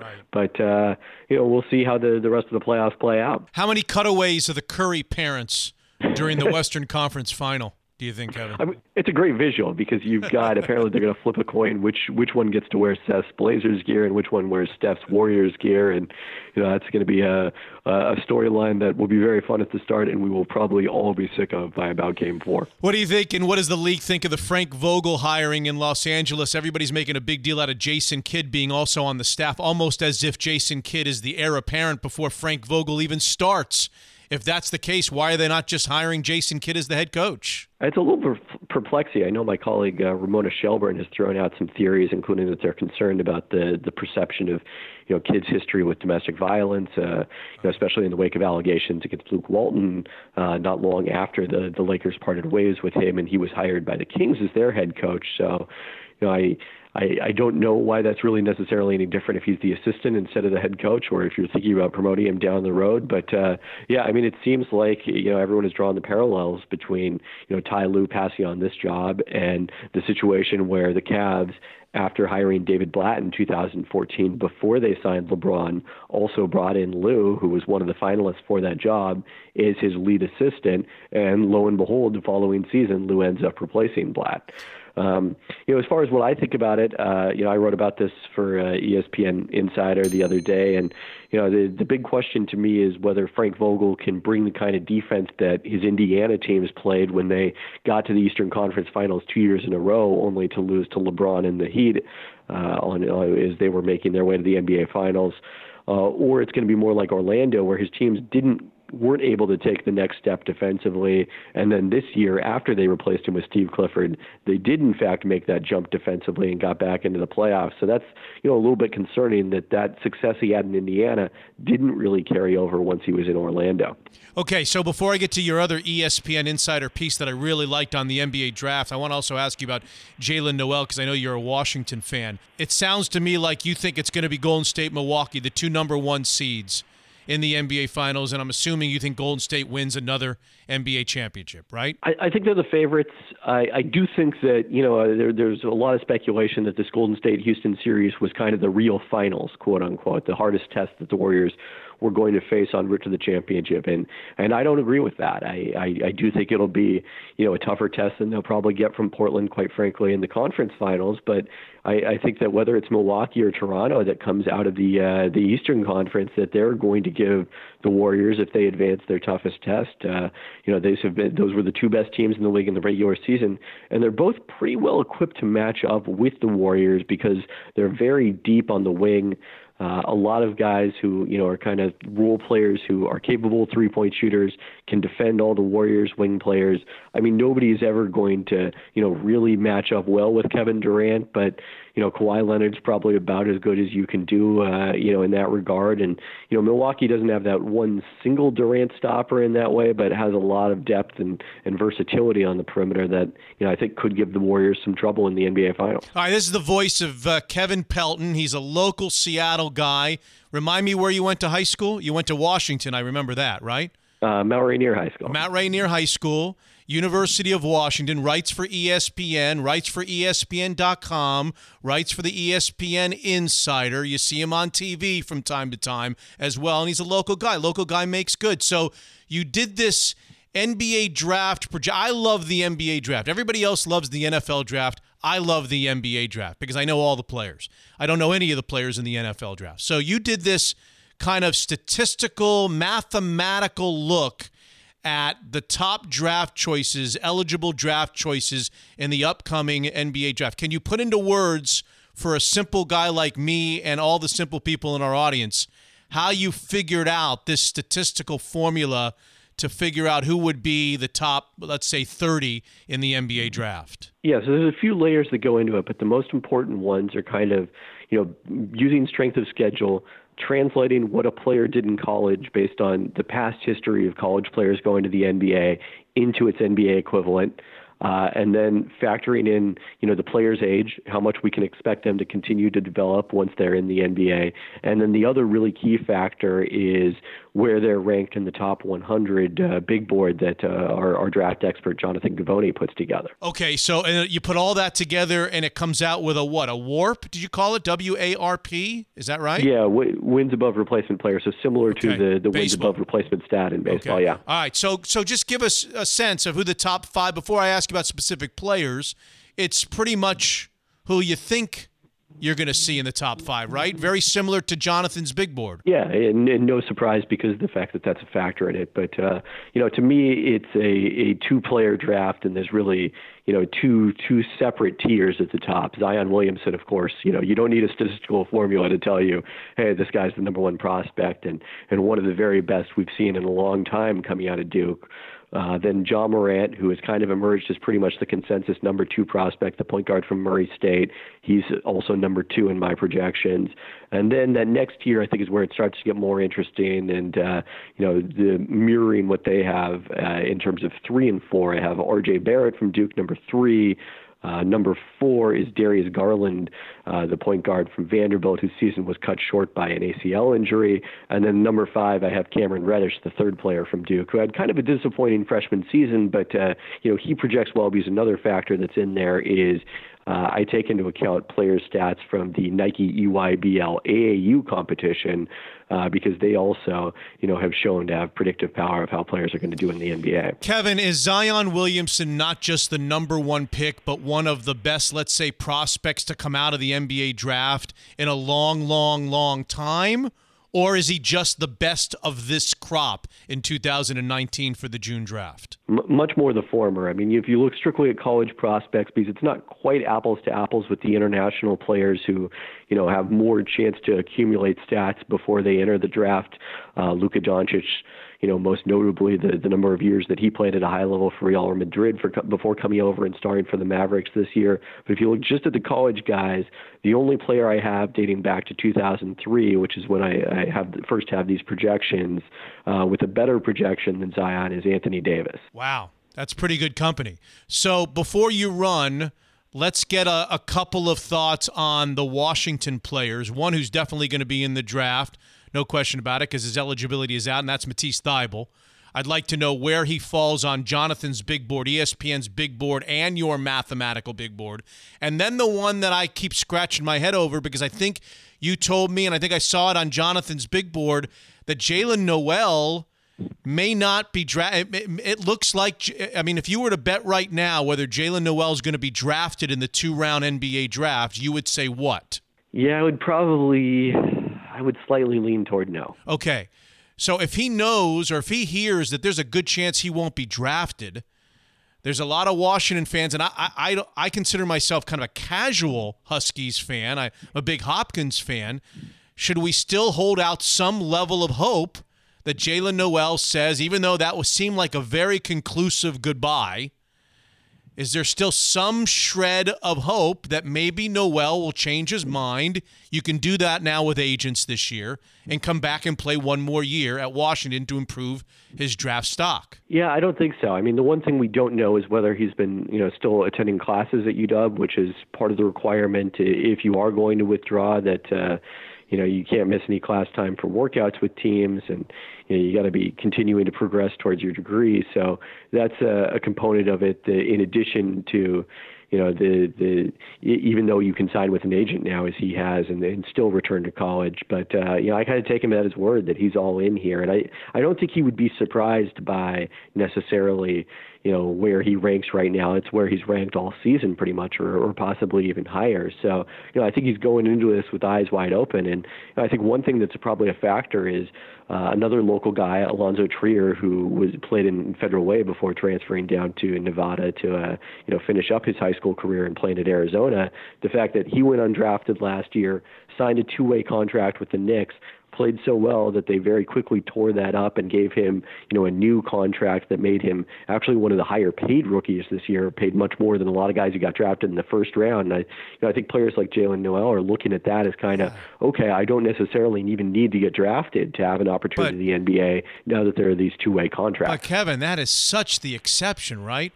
For every yes. for every Trier story like that, there's got to be a hundred guys that go undrafted and then don't ever make it in the NBA. And here's Jaylen Nowell, who's got two years of eligibility left. He could handle the ball next year a little bit, certainly in the first half of the season. He could he could show off and do things that maybe NBA scout. Unless there's a family need here, and I don't ever want to step in front of that, but I I just can't see how a player like Jaylen Nowell, if he doesn't have a family need would accept not being drafted at all in the June draft and have his professional playing career up in the air when he can come back and play a third season at Washington and improve his status across the board. I don't get that. Yeah, I mean, I would, you know, again, independent of the need situation, I, I would advise him to come back if I were, you know, advising him on on his draft status because I do think, you know, scouts are going to look at him in a slightly different way you know, next season, you know, knowing that he is almost certain to be in the draft than they were this year, where it's more of a, you know, we're intensely scouting Matisse Thybulle and we're also keeping an eye on Jaylen Nowell. It's, it's, that's kind of the element. Now, you know, I think the argument that he would make probably is, okay, I'm probably not going to be playing with the ball in my hands as much next year because Quade Green's coming in as a transfer and, you know, I already shot 40 plus percent from three in Pac-12 play, so it's not like I'm going to be able to show scouts that I've improved my shooting as compared to that. Uh, I was Pac-12 Player of the Year. How much better can I do? I guess that would that would be what he's thinking. Yeah, where's Thybulle fit in in all of this? I, I think late first round. Uh, Givony, uh, you know, has consistently had him in the mid 20s in their big board. Uh, a lot of buzz about the Philadelphia 76ers being the uh, the kind of team who might take an interest in him. Uh, they certainly could have used some more help off the bench in, in this series in in Game Seven. Uh, you know where they really had to to shorten their rotation to uh, you know compete against Toronto. But uh, you know, I think works really well for Thybulle, who who actually projects even better in my projections. Although I, you know, I offer the caveat, uh, something I'm sure you've seen that you know, oftentimes the steal and block numbers the guys put up right. in that Syracuse style zone right. don't necessarily translate over to the NBA, and that makes them a little more difficult to project statistically. But uh, you know, I think what works in his favor is he's got this ideal role player skill set, especially if he can develop as a shooter. And the teams that are picky at the end of the first round, it's usually good teams who they don't need someone like Nowell to come in who can create a lot of offense. They've got guys to do that. They need those role players to fill in, uh, be able to defend on the wing, and eventually knock down three.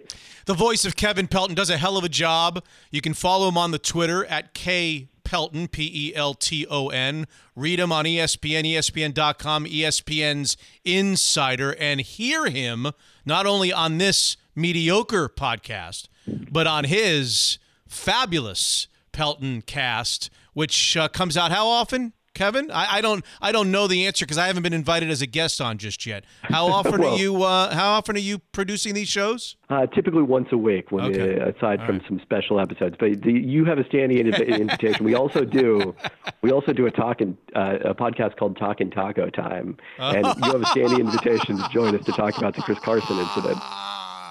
Uh, yeah, I keep going out to my mailbox and looking for that invitation in the mail. Kevin Pelton, terrific stuff. Thanks for being a, a friend of our podcast, and we hope to visit with you real soon. Thanks for doing this. Of course, anytime. Kevin Pelton, the NBA writer for ESPN and ESPN.com. He's also a local guy and the host of the fabulous Pelton podcast, which you can listen to in addition to Mitch Unfiltered. Excellence. I know everybody talks about it. How many people actually practice what they preach, though? I know Daniel's Broiler does. In fact, that's one of the very things that makes Daniel's Broiler so appealing to me is the excellence, and I'm sure a lot of Mother's Day dinners and lunches would agree with me after this past weekend. I love USDA prime steaks at Daniel's Broiler.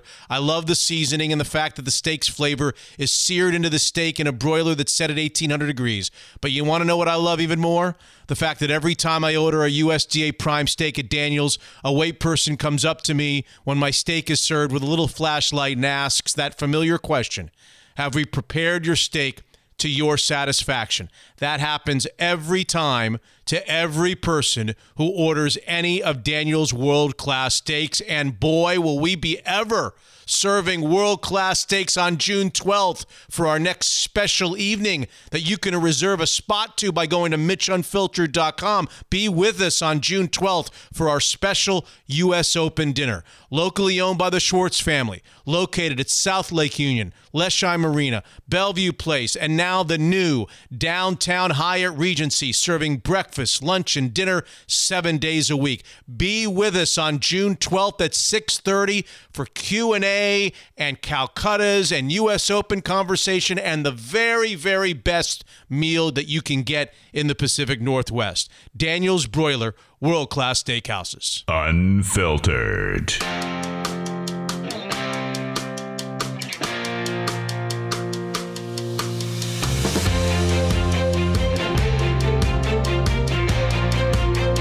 Okay, J Ham in Vancouver, Mitch in uh, in Bellevue, Mitch Unfiltered as we continue on episode number 39. So Kevin Pelton, ESPN, ESPN.com, he also covers the draft.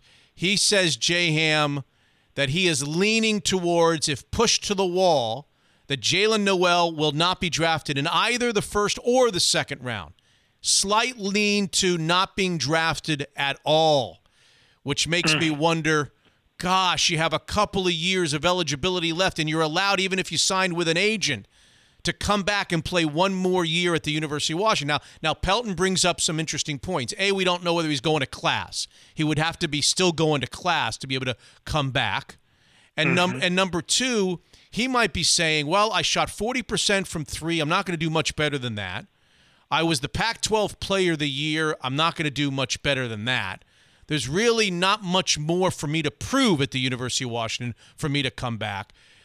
If if Jaylen Nowell, in your mind, J Ham, knew that he wasn't going to be drafted at all and he'd be a free agent, would that change his mind at all about what he decides to do?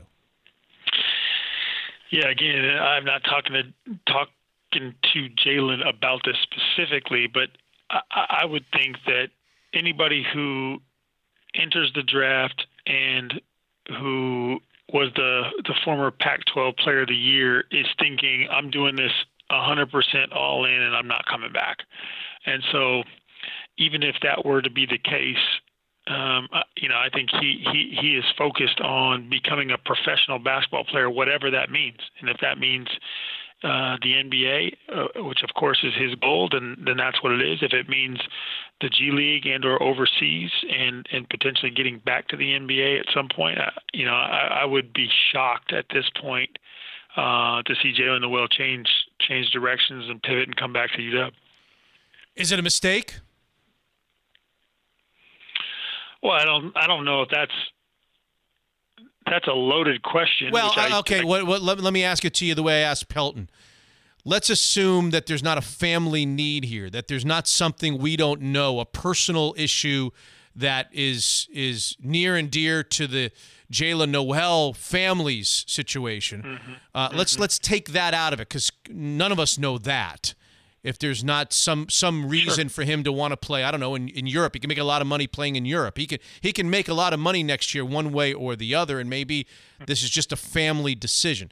If we took that out of it, so I make it less of a loaded question. If I told you that it's 50-50 that he's even going to get to forget first round, forget lottery, he may not be picked in the second round. It's 50-50 whether he's just a he's maybe you'll tell me that it's better to be not not drafted, undrafted than being drafted to one team late in the second round. I don't know. Is it a mistake if that's what he's thought of in NBA circles? I think the biggest thing with Jaylen is what position he's going to play. Uh, He's such a tweener in the NBA.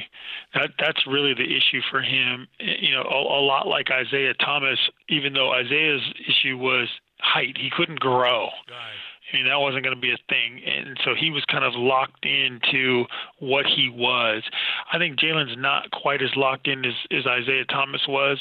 Um, but at the same time, uh, he he's still going to be a tweener in the league. He he's not a classic two, and he's certainly not a one. Not a one in the in the Ja Morant um, school of of you know point guards, scoring guards today. He's not Russell Westbrook, right? Uh, and I'm not saying that's a good or bad thing. I'm just saying that's the way that the NBA views players, and so he he could come back and improve some things, maybe run a team a little bit better, improve his shooting percentage, or you know not turn it over as much, uh, and and become a guaranteed. I'm going to say guaranteed.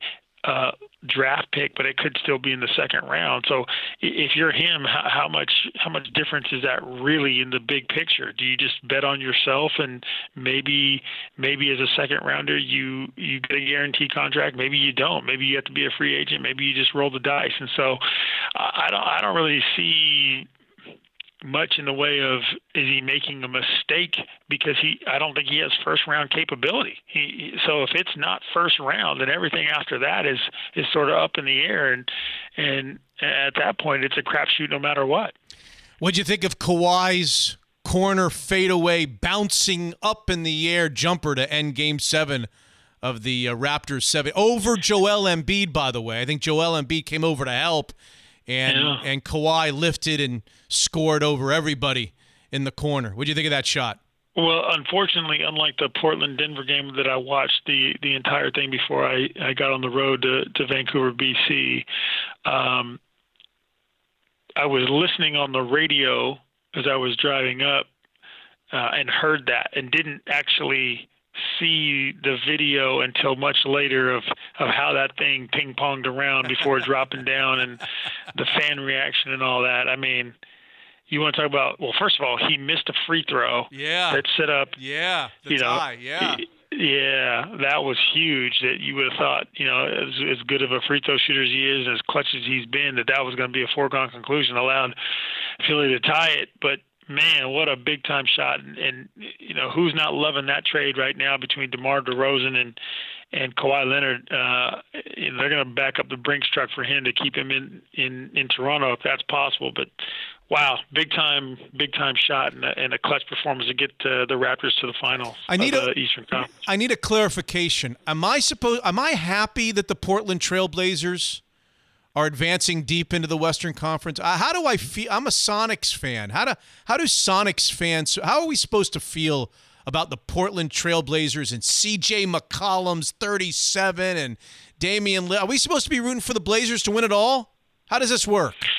Oh, I don't know about to win it all, but but and and really it isn't even a provincial thing because we we all know going back years about the the the corridor rivalry between the Sonics and the Blazers and all that. But you know we don't have a team. we don't have a team, and there's plenty of Portland area fans that are rooting for the Mariners and the Seahawks. So so I'm sure that the, there's a, a little bit of reverse there of. of of Seattle fans rooting for the Blazers when they normally would never, ever, ever do that. Um, I'm not particularly one of those people. I just I'm just glad to see good basketball. That was a hell of a series. Um, unbelievable games in that Denver Portland series, and I, it's fun to see Damian Lillard kind of coming to his own. CJ McCollum was huge uh, in Game Seven, really carried them. Uh, I, I don't know if I've seen two role reversals as much, where you go, you know, one for 14 from three-point range, uh, the Blazers, and then have have uh, Denver basically uh, mirror that in the second half from three-point range. Just an odd game, but just really highly highly competitive series. It was fun to watch. Are you rooting for Seth, or are you rooting for Steph in the Western Conference Finals? So my wife is is a Warriors hater. Why? Why is she a Warriors hater? What did they do to her? She, she's just over it. she's over it. I'm I'm actually kind of on the other side where I know this is the last year of whatever they're going to be. You know, I don't expect KD to be back. Maybe not Klay, but you know, who knows what's going to happen with that. I'm not saying I want them to win. I'm not cheering for the Warriors, um, but you know, if this is the last year of of that group in its form, yeah, I'd like to see them. I'd like to see them compete at the at the highest level. So I was happy to see them advance over Houston. You know, I, I'm really anxious to see what this Toronto Milwaukee series is going to be like, and whether Giannis is is willing to put his team on his shoulders if he's ready to do that yet, or if Kawhi can can keep the magic alive with with the Raptors and and get something done. I look at Seth and I look at Steph, and I mm-hmm. see no family resemblance. It's unbelievable. Seth Seth is the picture of his father, and mm-hmm. Steph is the picture of his mother, and the two of them I don't think look anything alike. I I think if they were standing next to her, you next to one another, you would not see any resemblance. You wouldn't even know that those those two were brothers. Uh, but uh, they're gonna they're gonna face off against one another in the Western Conference Final. All right, yeah. Couple last uh, uh pieces of business before we uh, finish up, and we call this episode Zonk. Uh, Tony Romo. Yep. Talked a lot about him in 38p. he goes out, he shoots plus eight. He misses the cut by eight shots. He beats four players. He had an eagle in there, a bunch of bogeys. It sounded to me, reading the descriptions, that he played probably as well as he could have hoped to have played and still was obviously not in the mix. Uh, mm-hmm. Are we finished? Have we OD'd? What, when can I when can I know that the coast is clear of celebrities and sports and athletes from other shapes and sizes coming into the PGA Tour not the Nike tour, not the whatever the the, the, the mini tours, coming into the PGA mm. tour and playing at the Byron Nelson Golf Classic. When when is the coast clear? Can we now? Can we call no. an end to this, please? Can we call no. an end to this? No. No, I mean, I, don't remember you remarking about Steph Curry at the Safeway in Napa. Um, I, I want to say he he actually shot even par on one of the days um, and then had a had a big big number like a eight over par the other day. I mean, it, you know, it's clearly it's clear that those guys aren't aren't ready for that kind of competition. But uh, I think it certainly brings a different flair. You're you're you're a little bit more interested um, in maybe an otherwise tournament that you wouldn't be. Well, you and I disagree about the whole taking a spot from, um, but whether or not you want to see it or not, I mean, I, I can't I can't tell you what you want to watch, but it's not going away. I can tell you that. I don't want to watch it. I'm done. I'm over it. I don't need to see Tony Romo go play in the PGA Tour. I don't need to see. I know they're great athletes. I know they're very, very good golfers. I know they'd kick both of our asses, even if it was you and I in a best ball against one of them. I got it. I got it. But I don't need to see them play on the PGA Tour. I, I, mm-hmm. I am so finished with that. Give the give the give the spot to somebody who can go out and shoot 67, 67, 67 and maybe earn their card for the next few weeks or few months or play their way into a major or play their way into a into a PGA Tour members card. Give, give the spot to somebody who can make a cut and and and has has played great great golf and has made a life out of the journey to the PGA Tour as opposed to a guy who played quarterback for the Dallas Cowboys. That's what I say anyway. Uh, mm-hmm. Uh, are you ready with your PGA Championship pick? I am. Really? Mm-hmm. I'm ready. Because I don't have one. So you're going out on a limb here without me. Who's your PGA I'm champ? gonna- it's it's I'm time gonna for do it. I'm gonna I'm gonna do it on the on the patron patron episode on on, on Wednesday. Why? Because but I already ha- I already have the pick though. All right.